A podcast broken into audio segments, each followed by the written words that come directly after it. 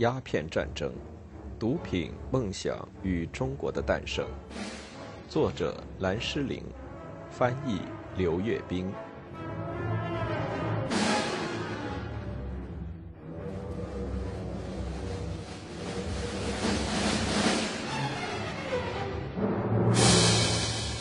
一旦做出代价高昂的开战决定，他就有了自己不可抗拒的发展逻辑。议会的议员们时不时的不得不谴责这场悲惨的战争。再者，当时还有更为严重的镇压印度兵变的问题，对华战争会分散英国的注意力。但是质疑的声音被政客、商人、记者们所淹没。他们声称，在这场冲突中，他们站在道德制高点上。为显示对这场战争的重视，《泰晤士报》第一次任命了一个叫科克的人担任驻华特派记者。是中国商人和官员使这一切成为必要。在英军弹雨的呼啸声和中国房屋屋顶的崩裂声中，柯克从广州发回报道说：“即使是为了中国人的利益，广州也必须被攻陷。”他发自中国的信件受到公众的热烈欢迎。立刻就于1858年以书籍形式重印，到1861年已经印到第五版，几乎每一页上都有喷向中国的毒液。人性、自我牺牲以及谦恭有礼，这种谦恭有礼是西方国家所倡导的，即尊重他人感情是个人尊严的一部分。正当英法联军以不符合国际法的借口用枪炮大肆杀戮中国人的时候，他写道。在中国，事实上已经死了，只在童话剧中还活着。一八五七年十二月二十九日，广州在炮击下屈服，木结构茅草顶房屋在火焰中噼啪作响。《泰晤士报》十分满意的称，这是次周密计划和完全成功的战斗，感叹中国人死心眼儿，使得英法联军的统帅们只得痛苦的选择攻击广州城。这次战斗中，中国伤亡四百五十人，英法联军伤亡约一百三十人。广州对英法联军的抵抗受到发生在邻省广西的国内起义的严重掣肘，清政府军正在那里为生存而战斗。总督叶明琛担心正在进行的内战危及清朝的前途，因而不敢为广州征调援军。一八五八年一月五日，身穿红色外套军服的英军和身穿蓝色夹克军服的法军，沿着慈爱大道进入处女城，占领了所有的官衙，包括铺满了夜明砂的鞑靼人府邸。巴夏里沿着广州城狭窄的街道追捕他的老对手总督叶明琛，他以此为其个人乐事，说叶明琛是我的猎物。最后，他的猎物被找到了。在衙门的最后面，一个胖胖的男人正打算翻墙逃跑。科克报道说，在这附近的一个舰长拦腰抱住了那位胖先生，揪住钦差大臣令人敬畏的小辫子，把他缠到自己的手上，紧紧攥住。英国人违反了外交礼仪，不到一个月就把叶明琛用船流放到印度。一年后，叶明琛因病和百无聊赖死在那里。对叶明琛最严厉的惩罚，或许是他被迫由科克陪着去印度。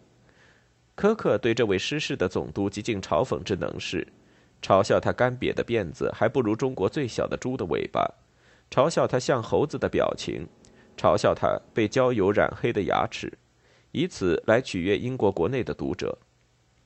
更糟糕的是，柯克继续嘲笑他，说他吐痰、吸烟、打嗝。用手指夹着鼻子擤鼻涕。由于广州的最高长官被英国人俘虏，广州城迅速陷入无政府状态。英国人一直抗议说，法国人是比英国人坏得多的掠夺者，中国人则是最坏的。这场战斗的结果是巴夏里留下来成为这个城市的军阀式省长，他热切期望至少远离中国人。不论是中国语言还是中国人民，都让他从内心深感厌倦。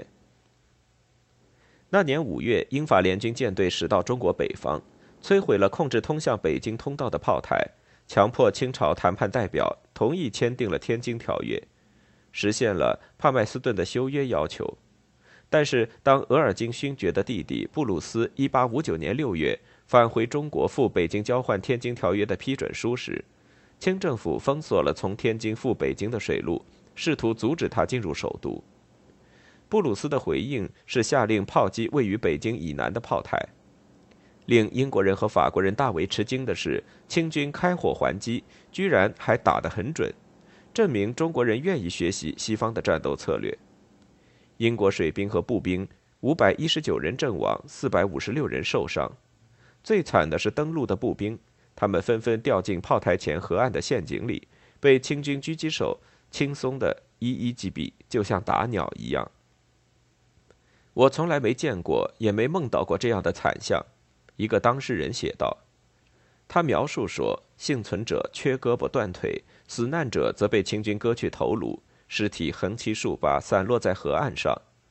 我们损失惨重，必须发动一次沉重的打击。”一封致《泰晤士报》的信要求，为我们被屠杀的同胞报仇。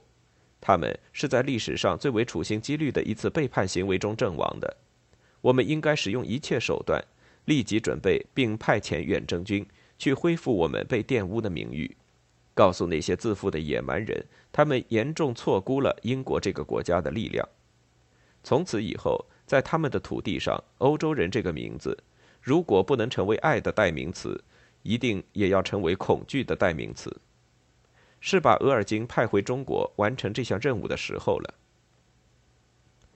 额尔金从一开始就对在中国担任的职务不感兴趣，他宣称。从整体上看，英国的政策是愚蠢的，抓住亚罗号做借口是卑鄙、尴尬和可耻的行为。读到印度兵变的消息时，他自存道：“我能否做点什么来防止英国因为对另一个羸弱的东方民族实施暴行而招致上帝的诅咒呢？或许我的一切努力只会导致让英国人展示其文明和基督教是如何空洞、肤浅的地盘进一步扩大。”一八五八年，他不能接受帕麦斯顿下令鸦片合法化的正确意见。尽管我被迫几近残忍地对待中国，但我差不多一直是中国的朋友。他在日记中写道：“额尔金勋爵，巴夏里袒露心迹地总结道：‘我不认为他是个伟大人物。’现在，额尔金发现他被夺去了1859年给予他的邮政大臣的职务，又被派回中国。”帕麦斯顿催促他进攻并占领北京，而他不赞成这样做，说：“总的来看，如果我们随心所欲地使用大棒政策，我们在中国就可以为所欲为。”我持与此相反的意见。然而，在下一年里，中国的战争让他变得麻木，使他干出了二十世纪末中国公共历史著述中称作的帝国主义侵华史上的滔天罪行。这是一场最早留下照片记录的战争之一。在他的最后几个月，一个名叫菲利克斯·比托的幸运意大利摄影师，刚从印度兵变的战场上拍摄后来到中国。他的出色的视觉记录始于1860年春随舰队集结到香港。香港的海岸边环绕着华丽的新古典主义风格的政府建筑物。经过长时间航行。八月十四日，英法联军对天津炮台发动了报复性打击。联军的炮弹对着清军倾泻而下，直到炮台外地面上布满清军的尸体和伤员。每个人都尽了国家寄望于他的义务，维护了我们军队被玷污的荣誉。一个名叫施文赫的远征军翻译评论道：“施文赫是自然历史学家，他发现了海燕和野鸡的新品种。”两者均以他的名字命名。然而那天战斗结束后，他检查了战死清军的尸体，发现他们都很丑陋，有很粗糙的黄色皮肤，都很脏很难闻。濒死的士兵们痛苦的挣扎哀嚎，而比托却欣喜若狂，执拗于记录这场残杀的原貌，宣称它很漂亮，坚持在他为后人将其拍摄下来之前，一具尸体都不许移动。他们分布在工程云梯和炮台木桩旁边，脖颈被打断，脑袋耷拉着。我十分兴奋，而且有很好的理由兴奋。巴夏里在写给家人的信中高兴地说：“我们有二百零一人战死和受伤，敌人则有一千两百人或者大约一千五百人伤亡。”在安排谈判的那段时间，清政府目光短浅，决定采取欺骗手法进行反击。具体做法是绑架了由巴夏里率领的三十多人谈判代表团，在北京的刑部对他们进行审问。这进一步证明了中国人臭名昭著的背信弃义、消极但固执的阻碍问题解决和冥顽不化的自大自傲。本来勉强参与这场战争的额尔金，现在没有理由不采取适当的、有教训意义的惩戒措施。我国的道德影响，远征军的一个成员注意到，是注释，每个个人都必须依赖他受到保护。冬天快要到了，必须给中华帝国一个迅速、利落、严厉、惨痛的教训。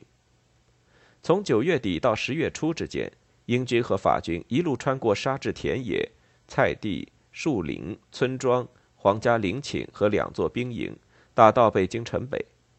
到这时，英法联军已经完全没有策应之心。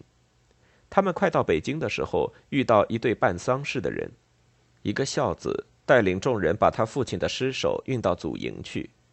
结果，英法联军把棺材扔进一道沟里，征用了拉车的骡子。当北京在望时，它又厚又高的城墙，每隔一段距离就会有一座好几层的城门，有的地方则被宫殿里高塔的阴影遮住。英国军官们很可能会自命不凡地意识到，自从上一次失败的1816至1817年英国使团之后，他们是第一批到这个帝国首都的英国人。从那时以来，情形发生了多大的变化？十月七日，法国军队只在英国军队后面不远处到达皇帝喜爱的、受到欧洲建筑风格影响的圆明园，它位于北京西北郊。占地大概三十七英亩，里面有众多的亭台楼阁、桥、花园和庙宇。经过与二十名装备很差的武装太监的短暂战斗，他们冲进了宫门。皇帝陛下居住的神圣园林暴露给了外人，对此中国人会称之为“夷人独胜之举”。一座宝库展现在法国军队面前，这是座财富和一切奇珍异宝之矿。英国目击者们宽容地记述道：“这些当兵的就像是长大成人的中小学生一样，突然被告知可以拿走糕点店里他们喜欢的任何糕点。士兵们极度兴奋，开始到处乱窜，不管是什么东西，乱抢一气；对那些太重拿不动的东西，则直接砸烂捣毁。圆明园是清帝国最好的丝制品海洋。”士兵们穿上皇帝嫔妃们那些华丽的绣花袍服，手舞足蹈。军官们徒劳地想约束住自己的士兵，对军官们的命令，一个连队中甚至不到一达人回答说同意。一个典型的破坏型上校回忆说：“我的确认为是在干一件好事。我抢劫的东西是一个大银罐，这个东西足有六英尺高，铸造非常漂亮。”我和我的部下砍下他的长脖子和两条腿，从大石头块上砸下他的两个翅膀，折叠在一起，费了很大的劲，把他残缺不全的躯干抬到我的马车上，运到营地后，我立刻把他送到团里的军械工那里。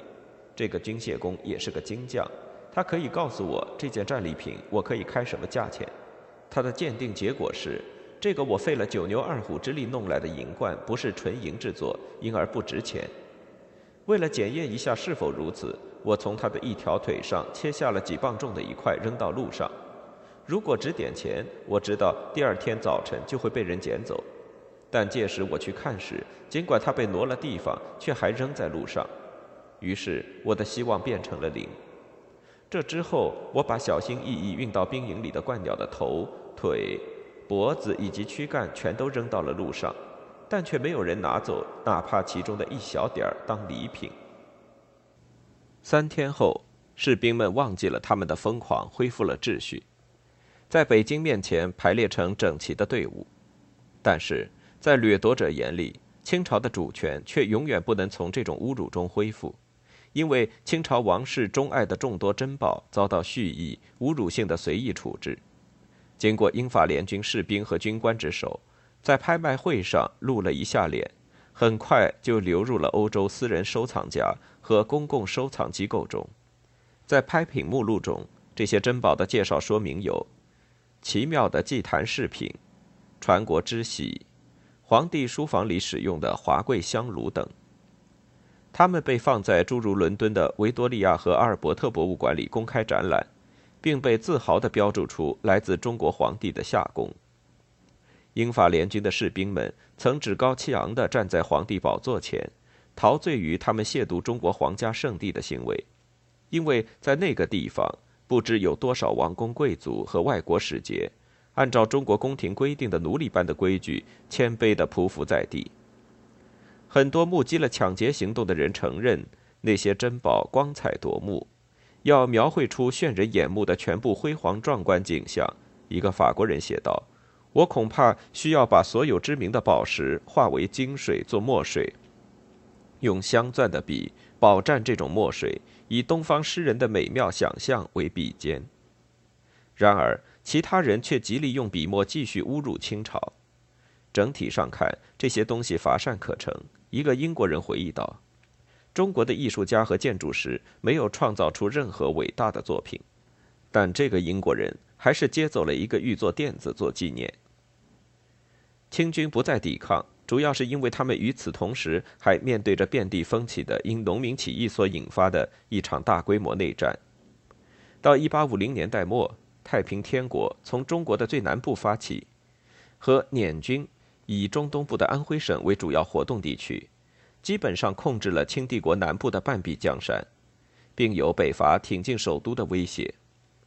在外患内乱双重压迫下，咸丰皇帝半个月前逃到长城以北。他的弟弟恭亲王被留下来收拾残局。十月八日，恭亲王召会英国人，保证归还那些俘虏。过了几天，巴夏里与十九名欧洲人和印度兵被释放生还，死去的人质被装在棺材里归还。一个英国军官注意到，他们或者是被拷打致死，或者是因伤口感染致死，明目张胆地无视所有国际法，除了“野蛮人”这个词。我们的语言里真的没有一个词可以用来描述中国的统治者，在历史上最黑暗的一页上，也看不到比生还的各位所讲述的更令人悲伤的传说。现在，英法联军所需要做的，就是要就巴夏里所说的，对清朝进行惩戒性惩罚做出决定。十月十八日，作为中国政府所犯邪恶罪行的抵偿，圆明园被焚毁。通过一次神圣的报复行动，表明我们的憎恶与义愤。这种憎恶与义愤激励着我们犯下滔天大罪。有五千多名英国士兵参与了对圆明园的抢劫。周围的世界看起来很暗，像在阴影里。其中一个士兵回忆说：“我们第一次进入那些园子时，他们使我们想起童话故事中描绘的神奇景象。”十月十九日。我们列队走出院子，身后已是一片一无所有的沉寂废墟。博物学家施文赫也回忆说：“抢砸东西的叮当声，快速奔跑的砸踏声，震耳欲聋。阳光穿过团团烟雾，给花草树木染上一层苍白色调。正在抢砸东西的士兵们脸上泛着红光，看起来像是一群魔鬼。”洋洋得意地毁坏着他们自己不能制作的东西，但是联军中有很多人把这看作是温和的报复。法国全权代表写道：“有人想烧掉北京，想拷打每一个中国官员。”圆明园唯一的影像记录是比托拍摄的。圆明园被烧毁的几天前，比托拍摄了文渊阁的照片，他雕花的深褐色山墙高高耸立在园中。冲天大火熄灭后，唯余熏黑的山墙和烧焦的松树树干。施文赫回忆说：“我们心中预感到，这对这个古老的国家是一个凶兆，但是对中国来说，还有时间振作起来。方法是与列强建立友好关系，学着去跟上进步的步伐。”英军一个随军牧师概括道：“我们已经完成了一件漂亮的工作。”两天后。那个勉强从事的帝国主义分子额尔金勋爵，这时他因沮丧而变得易怒，乘坐由十六个身穿红色皇家号衣的中国人抬着的轿子，伴以演奏着天佑女王的军乐队，去出席条约批准仪式。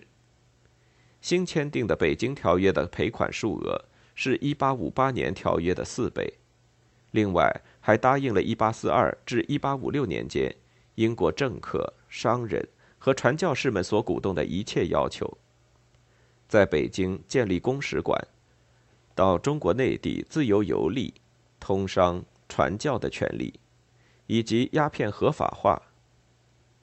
为了给欧洲人的胜利做总结。比托赶上前去拍摄签约仪式，恭亲王看到照相机时吓了一跳，脸都白了。在烟火和胜利的欢呼声中，人们很容易忘记这场战争，一场世界大战，一场英国、法国间或还有美国和俄国对中华帝国的战争。是这样一场战争，它由一个年轻的英国男人挑起，一个坏脾气的偏执狂推进。